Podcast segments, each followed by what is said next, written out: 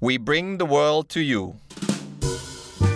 ขอต้อนรับเข้าสู่เล่าเรื่องรอบโลก พอดคาสต์ที่จะเล่าเรื่องราวรอบโลก ผ่านมุมมองของดิฉัน กรุณาบัวคำศรีสวัสดีค่ะ ต้อนรับท่านผู้ฟังเข้าสู่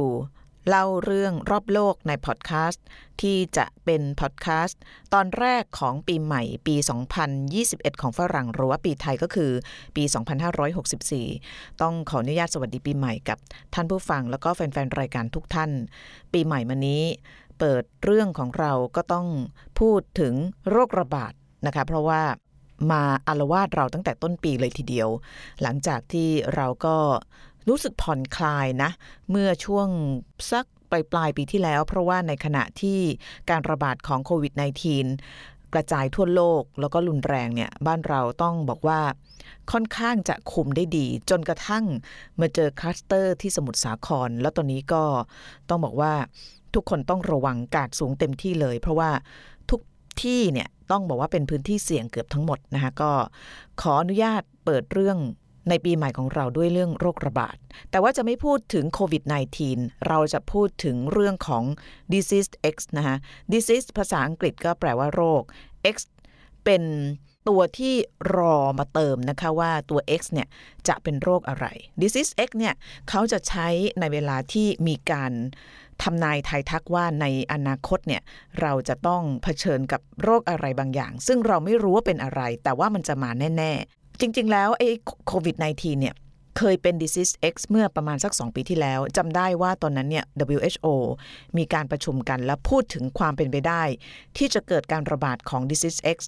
ปรากฏมาจริง ๆ ก็คือโควิด -19 นะคะแต่ว่า disease X ที่ดิฉันจะมาเล่าให้ฟังวันนี้เนี่ยเป็น disease X ที่เรียกว่ามีเขาลางของการเกิดขึ้นแล้ว อย่าเพิ่งตกใจนะคะเพราะว่าตอนนี้เรากำลังเจอกับโควิด -19 มันจะมีอะไรมาอีกหรอ ต้องบอกตรงนี้ว่า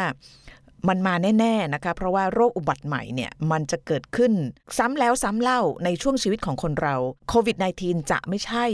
โรคอุบัติใหม่หรือว่าไวรัสตัวสุดท้ายที่จะมาคุกคามชีวิตของมนุษย์นะคะเพราะอะไรเดี๋ยวจะอธิบายฟังแต่ว่าขอพูดเรื่องของ disease X กันก่อนนะคะ ตอนนี้บรรดานักระบาดวิทยาทั่วโลกเนี่ยกำลังจับจ้องมองไปที่ คองโกนะคะดีอาร์คองโกอยู่ในทวีปแอฟริกา ที่นั่นเนี่ยกำลังเผชิญกับความหน้าหวัดหวั่นใช้คำนี้ก็ได้นะคะ เพราะว่ามีผู้ป่วยคนหนึ่งเนี่ยเกิดอาการที่หมอแล้วก็นักระบาดวิทยาเนี่ยไม่เคยเห็นมาก่อน แล้วก็กำลังกังวลว่ามันอาจจะเป็นจุดเริ่มต้น คือคนไข้คนนี้เนี่ยอาจจะเป็น patient number zero หรือว่าคนไข้หมายเลขศูนย์ก็คือตัวก่อกำเนิดของโรคใหม่ ซึ่งเราไม่รู้จักนะคะมันคือเชื้ออะไร เป็นไวรัสหรือเปล่า มาจากที่ไหนนะคะ ก่อนที่จะไปทำความรู้จักกับ disease X ตัวนี้นะคะ ย้อนไปเมื่อปีที่แล้วเนี่ย ตอนนั้นก็มีข่าวการระบาดของโควิด -19 ก็แพร่กระจายไปทั่วนะคะ ที่ DR คองโกประเทศที่กำลังถูกจับจ้องว่าจะมี disease X เนี่ย มีข่าวที่น่ายินดีนะคะ เพราะว่าองค์การอนามัยโลกประกาศเมื่อช่วงกลางเดือนพฤศจิกายน บอกว่าการระบาดของอีโบลา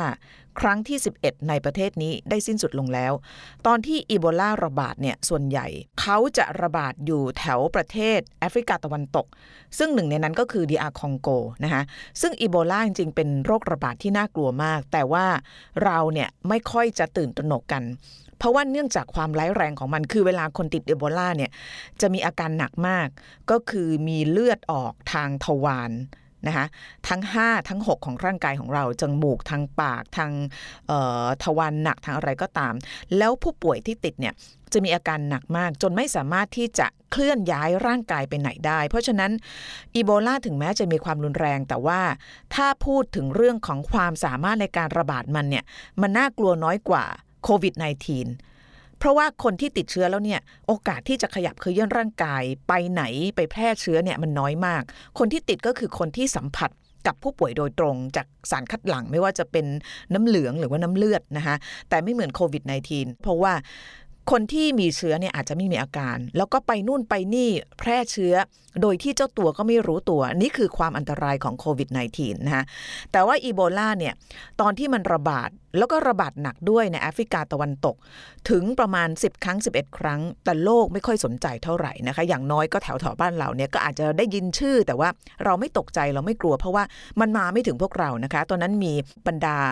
แพทย์พยาบาล แล้วก็คนที่ทำงานด้านสาธารณสุขในยุโรปติดไปบ้าง แต่ว่าก็เป็นการติดเนื่องจากเขาเดินทางไปทำงานในพื้นที่ที่มีการระบาด มันไม่ได้ระบาดอย่างไวรัสโควิด -19 อย่างที่เราเห็นนะคะเพราะฉะนั้นข่าวของเรื่องอีโบลาเนี่ยเราก็เลยอย่างที่บอกเนี่ยมันไม่ใกล้ตัว แต่ว่าตอนนั้นเนี่ยคนที่ติดตามก็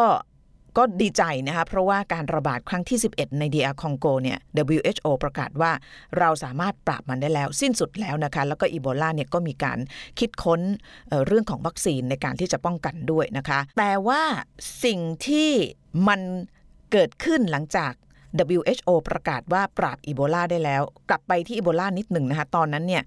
มีการ ก็บสถิติไว้นะคะ อัตราการเสียชีวิตจากอีโบลาเนี่ยถ้าคน 10 คนติดเนี่ยโอกาสที่จะเสียชีวิตเนี่ย9คนก็คือ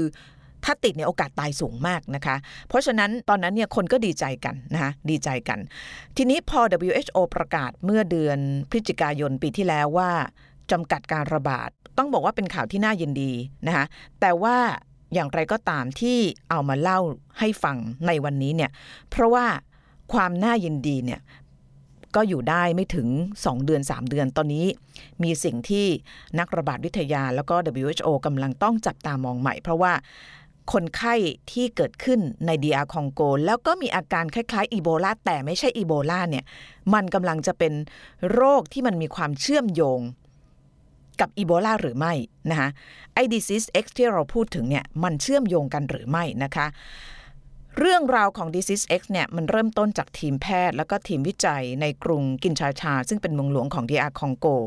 ตอนนั้นเนี่ยเขาไปพบผู้ป่วยหญิงรายหนึ่ง มีอาการติดเชื้อเหมือนกับติดเชื้อไวรัสอีโบลาทุกอย่าง แต่ที่มันน่าสังเกตก็คือว่าผลตรวจเลือดของผู้ป่วยคนนี้ออกมาเป็นลบ เป็นลบแปลว่าอะไร แปลว่าเธอไม่มีไวรัสอีโบลาในร่างกายนะคะเพราะฉะนั้น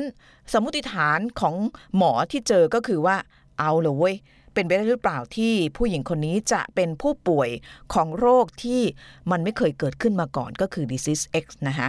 disease X เนี่ยมันก็ถูกใช้แทนคำว่า disease ก็คือโรค X แทน unexpected คือโรคที่ไม่มีใครคาดหมายว่ามันจะมานะคะ disease X เนี่ยยังคงมีปริศนามากมายนะคะตอนนี้คนกำลังพยายามที่จะ ศึกษาวิจัยค้นหาว่ามันมาจากไหนนะคะจริงๆแล้วเนี่ยเขาบอกว่าการค้นพบไวรัสอุบัติใหม่หรือโรคอุบัติใหม่เนี่ยอย่างที่เราบอกไปตั้งแต่ต้นเนี่ยมันเป็นเรื่อง part of life ของชีวิตมนุษย์ในช่วงนี้คือโรคอุบัติใหม่มันเกิดขึ้นทุกๆปีนะคะแต่ว่าโรคอุบัติใหม่หรือ disease X ที่เจอในเดียคองโกเนี่ยเขากังวลเเพราะว่าอาการของโรคเนี่ยมันหนักนะคะมันคือหนักเหมือนอีโบลาเลยนะคะ แล้วก็ที่สำคัญก็คือว่าแนวโน้มเนี่ยมันอาจจะมีความสามารถในการแพร่กระจายได้เร็วแบบโควิด -19 นึกออกอย่างว่าทำไมนักระบาดวิทยาเขาถึงเป็นกังวล เพราะว่าเมื่อตอนต้นรายการที่ฉันอธิบายไปว่าอีโบลาเนี่ยมันมันร้ายแรงก็จริง แต่ว่าความสามารถในการระบาดมันเนี่ยมันน้อยนะคะเพราะว่าผู้ป่วยไม่สามารถที่จะเคลื่อนย้ายได้แล้วต้องติด หรือว่าการแพร่เชื้อเนี่ยทำได้จากสารคัดหลั่งโดยตรงเท่านั้นส่วนโควิด -19 มันระบาดได้เร็ว แต่ว่าคนบางคนที่ติดไม่มีอาการไอ้ disease X เนี่ยปรากฏว่ามันเอาความเลวร้ายของทั้งสองโรคเนี่ยมารวมกันนะคะ แต่ว่าอย่าเพิ่งตกใจ เพราะว่านี่เป็นเพียงข้อสันนิษฐานเบื้องต้นเท่านั้นนะคะ เป็นข้อมูลที่เราเอามาจากศาสตราจารย์ชองชาร์กมุมเยเบเทมฟูนนะคะท่านเป็นนักวิทยาศาสตร์คนที่มีส่วนร่วมในการค้นพบอีโบลาเมื่อปี 1976 นะคะ คุณหมอชองเนี่ยบอกว่าอาจจะเป็นเรื่องไม่เกินจริงไปนัก ถ้าเกิดเราจะกังวลไว้ก่อนว่าไอ้ disease X เนี่ยมันคือความเลวร้ายของอีโบลาและ โควิด -19 ปนกันนะคะเพราะว่าตอนนี้เนี่ยโลกเผชิญความเสี่ยงจากการระบาดใหม่ ๆ ของโรคที่มันเพิ่มขึ้นอย่างรวดเร็ว อันเนื่องมาจากการเปลี่ยนแปลงของสภาพภูมิอากาศนะคะ แล้วท่านก็บอกว่าไวรัสที่มันแพร่ระบาดข้ามสายพันธุ์จากสัตว์มาสู่คน ในลักษณะนี้ก็มีความเป็นไปได้ที่จะกลายพันธุ์ให้รุนแรงขึ้นแล้วก็แพร่กระจายได้ง่ายขึ้นนะคะ อันนี้ตอนนี้เขากำลังเรียกว่าศึกษาเพิ่มเติม เรายังไม่มีข้อมูลที่มากกว่านี้นะคะ แต่ว่า patient number zero เนี่ยกำลังได้รับการรักษาพยาบาล แล้วก็อาการของเธอก็ถูกตรวจสอบอย่างเออเรียกว่าละเอียดแล้วก็เข้มงวดนะคะ เพราะว่าคนไม่แน่ใจว่าตกลงเนี่ยอาการเหมือนอีโบลาแต่ว่า ตรวจอีโบลาแล้วเป็นลบเนี่ยแปลว่ามันเป็นเชื้อใหม่หรือเปล่าอะไรเงี้ยนะทีนี้เขาก็บอกว่าในแอฟริกาเนี่ยมันก็มีแนวโน้มที่จะเกิดโรคอุบัติใหม่ ซึ่งโรคอุบัติใหม่ส่วนใหญ่ที่เกิดขึ้น มันจะเป็นการอุบัติที่เกิดขึ้นจากไวรัสในสัตว์ที่มาสู่คนนะคะเพราะว่าตอนนี้เนี่ยมนุษย์เราก็ไปรุกราน พื้นที่ที่อยู่อาศัยของสัตว์ป่านะคะในตัวสัตว์ป่าเนี่ยก็มีเชื้อโรคแล้วก็ไวรัสมากมายนะคะ แล้วเชื้อโรคในสัตว์ป่าเนี่ยแน่นอน มันก็จะต้องมีวิวัฒนาการมันต้องต่อสู้เพื่อที่จะเอาชีวิตรอดเพื่อให้ survive นะคะเพราะฉะนั้นมันก็ต้องทำทุกวิถีทางเพื่อให้ตัวเองอยู่รอดพอมันถูกลุกรานเนี่ยเราเข้าไปใกล้สัตว์มากขึ้น ไวรัสมันก็มาหาโฮสต์ตัวใหม่ก็คือในคนเนี่ยเพื่อที่มันจะได้มีโฮสต์ในการที่จะทำให้พวกมันเนี่ยมีชีวิตอยู่รอดได้ไม่ตายนะคะ นี่ก็คือสภาพการที่เกิดขึ้น ซึ่งก็เป็นข้อที่จริงที่หลายคนรู้กันนะคะ แล้วก็ส่วนใหญ่มันจะเกิดขึ้นในประเทศหรือว่าภูมิภาคที่มีลักษณะของสังคมมนุษย์เนี่ยเข้าไปยุ่งเกี่ยวกับถิ่นที่อยู่อาศัยของสัตว์ป่านะคะอย่างเช่นในในอู่ฮั่นเนี่ยคนก็สงสัยว่าอาจจะเป็นเรื่องของการค้าสัตว์ป่านะคะที่มันมีการค้าสัตว์ป่าแบบผิดกฎหมาย แล้วก็จาก ค้างคาวมาลิงมาที่สัตว์ที่เรากินอะไรอย่างเงี้ยอันนี้อันนี้ที่อู่ฮั่นก็ยังหาไม่เจอตอนนี้ WHO ก็ส่งคนไปแล้วจีนก็ยังไม่ยอมให้เข้านะคะในแอฟริกาก็จะเป็นคล้าย ๆกันนะคะเพราะว่าแอฟริกานี่ก็เป็นตลาดค้าสัตว์ป่าผิดกฎหมายที่ใหญ่ที่สุดแห่งหนึ่งของโลกนะคะ ถ้าเกิดเราเคยไปนั่นก็เคยไป แล้วก็เห็นกับตานะคะ บางทีไปตลาดในแอฟริกาเนี่ยเราจะเห็นสัตว์ป่าหลากหลายชนิดเนี่ยทั้งอยู่ในกรงวางขายแบบคล้ายๆจตุจักรเนี่ยก็มีแต่ว่าเยอะกว่ามากนะคะ บางทีก็ประเภทเฉือนแล้วแล่แล้วก็วางขายตามถนนหนทางนะคะแล้วก็ตามตลาดเนี่ยรูปแบบเนี้ยทำให้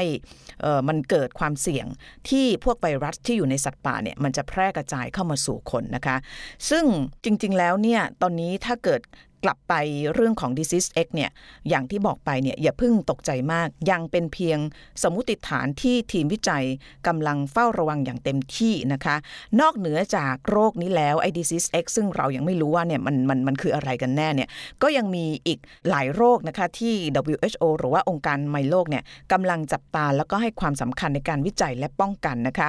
โรคนั้นมีอะไรบ้างนะคะ อย่างเช่นโควิด -19 แน่นอนนะคะตอนนี้เรากำลังเจอหนักเลยซาร์สนะคะซาร์สนี่ก็เคยระบาดในเอเชียมาแล้วนะคะมันก็อาจจะกลับมาอีกได้นะคะนอกเหนือจากนี้ก็มีโรคไข้เลือดออกไครเมียนคองโกนะคะไม่เคยได้ยินใช่ไหมนี่เป็นแนวโน้มของโรคอุบัติใหม่ มีไข้เลือดออกลาซ่า มีไวรัสนิปาห์ซิก้านะซิก้านี่ก็จริง ๆ แล้วทีมงานของเราเคยลงพื้นที่ไป ถ่ายทำที่ต้นกำเนิดของมันนะในแอฟริกาเหมือนกันซิก้านี่ก็รุนแรงเหมือนกัน แต่ว่าตอนนั้นเนี่ยตอนที่ระบาดเนี่ยอยู่ในเฉพาะอยู่กันดานะคะแล้วก็อีกประเทศใกล้เคียง2-3ประเทศมันไม่ได้ออกมานอกทวีปแอฟริกา แต่ว่า WHO ก็จับตาว่ามันอาจจะกลับมาลุกรานมนุษย์อีกครั้งหนึ่งนะคะนอกเหนือจากนี้ก็ยังมีไข้ที่เรียกว่า Rift Valley นะคะนี่มีประมาณ 6-7 โรคที่ ทาง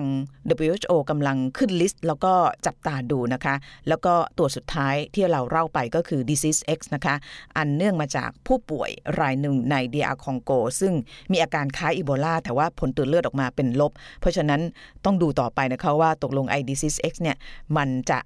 เป็นโรคใหม่หรือเปล่านะคะหรือว่าเป็นโรคอะไรที่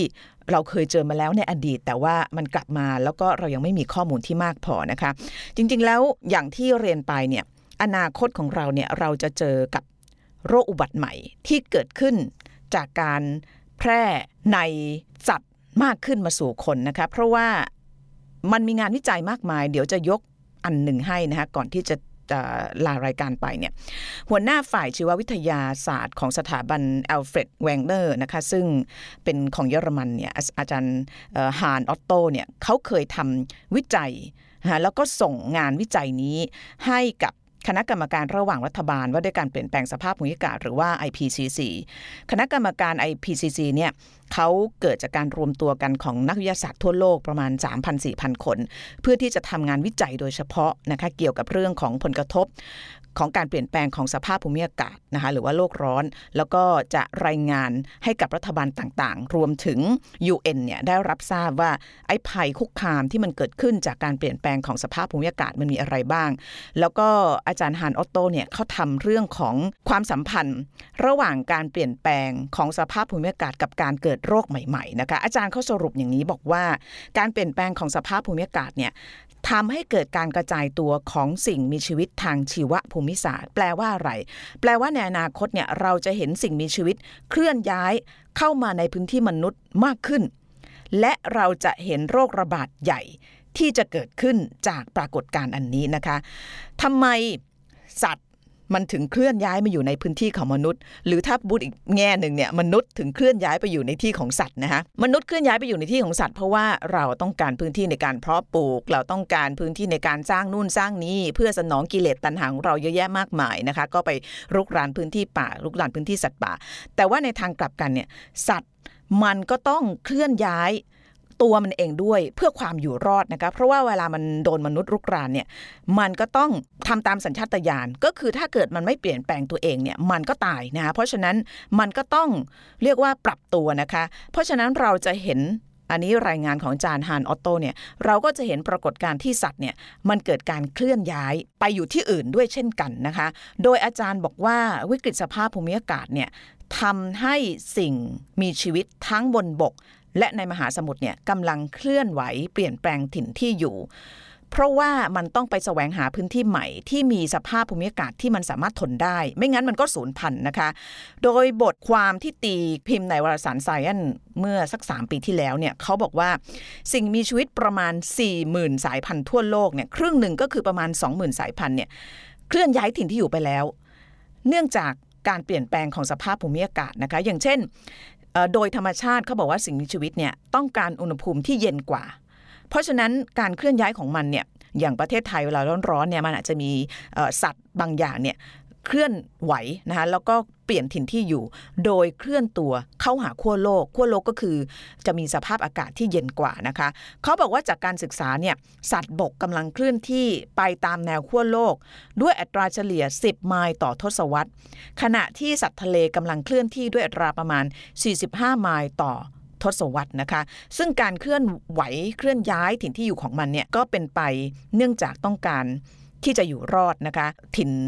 ที่อยู่อาศัยที่เย็นขึ้นนะคะรวมถึงอาหารที่มันต้องการเรียกว่าหายากขึ้นมันก็ต้องไปหาแหล่งอาหารที่มันสามารถทำได้นะคะปัญหาก็คือเวลามันเคลื่อนย้ายถิ่นฐาน โดยเฉพาะสัตว์บกเวลามันเคลื่อนย้ายถิ่นฐานเนี่ยมันจะเอาไวรัสไปด้วย และมันจะทำให้ไวรัสเกิดการแพร่กระจายนะคะเขามีการจำลองแผนที่ถิ่นที่อยู่อาศัยของสัตว์เลี้ยงลูกด้วยนมประมาณ 4,000 ชนิด แล้วก็จำลองโรคที่พวกมันเเป็นพาหะด้วยนะแล้วก็มีแนวโน้มที่จะพาไปกับมันในอีก 50 ปีข้างหน้าเนี่ยปรากฏว่ามันมีแนวโน้มที่จะย้ายไปในพื้นที่ที่มีประชากรมนุษย์หนาแน่น ในเอเชียและแอฟริกา ประมาณ 3,000 ถึง 13,000 ครั้ง นี่คือภาพจำลองที่อาจารย์ทำมา แล้วก็ทำให้เราเห็นนะคะว่าในอนาคตเนี่ยถ้าเกิดเรายังไม่สามารถแก้ไขปัญหาการบุกรุกป่าไม้ ทำให้ระบบนิเวศเสียไป แล้วสัตว์มันอยู่ไม่ได้นะคะแล้วก็สภาวะโลกร้อนที่ทำให้อุณหภูมิของทะเลมันเปลี่ยนแปลงมันอุ่นขึ้น ส่งผลกระทบกับเรื่องสภาพภูมิอากาศบนบกเนี่ยพวกสัตว์เหล่านี้มันก็ต้อง เคลื่อนย้ายแล้วสิ่งที่มันนำไปด้วยก็คือไวรัสนะคะ ซึ่งมันก็จะทำให้โอกาสที่การแพร่กระจายหรือการเปลี่ยนถิ่นที่อยู่ของมันเนี่ยจะทำให้เกิดโรคอุบัติใหม่ได้ง่ายแล้วก็เร็วขึ้นนะคะ นี่คือต้นปีก็มาเรื่องแบบนี้เลยนะคะ ก็เอามาฝากกันนะคะสำหรับเรื่องราวของโรคในอนาคตที่เราอาจจะต้องเจอแล้วก็เป็นสถานการณ์ที่ต้องบอกว่าโควิด -19 บางที อาจจะดูเด็กๆไปเลยนะคะ เอาละค่ะวันนี้ลากันไปก่อน สวัสดีค่ะ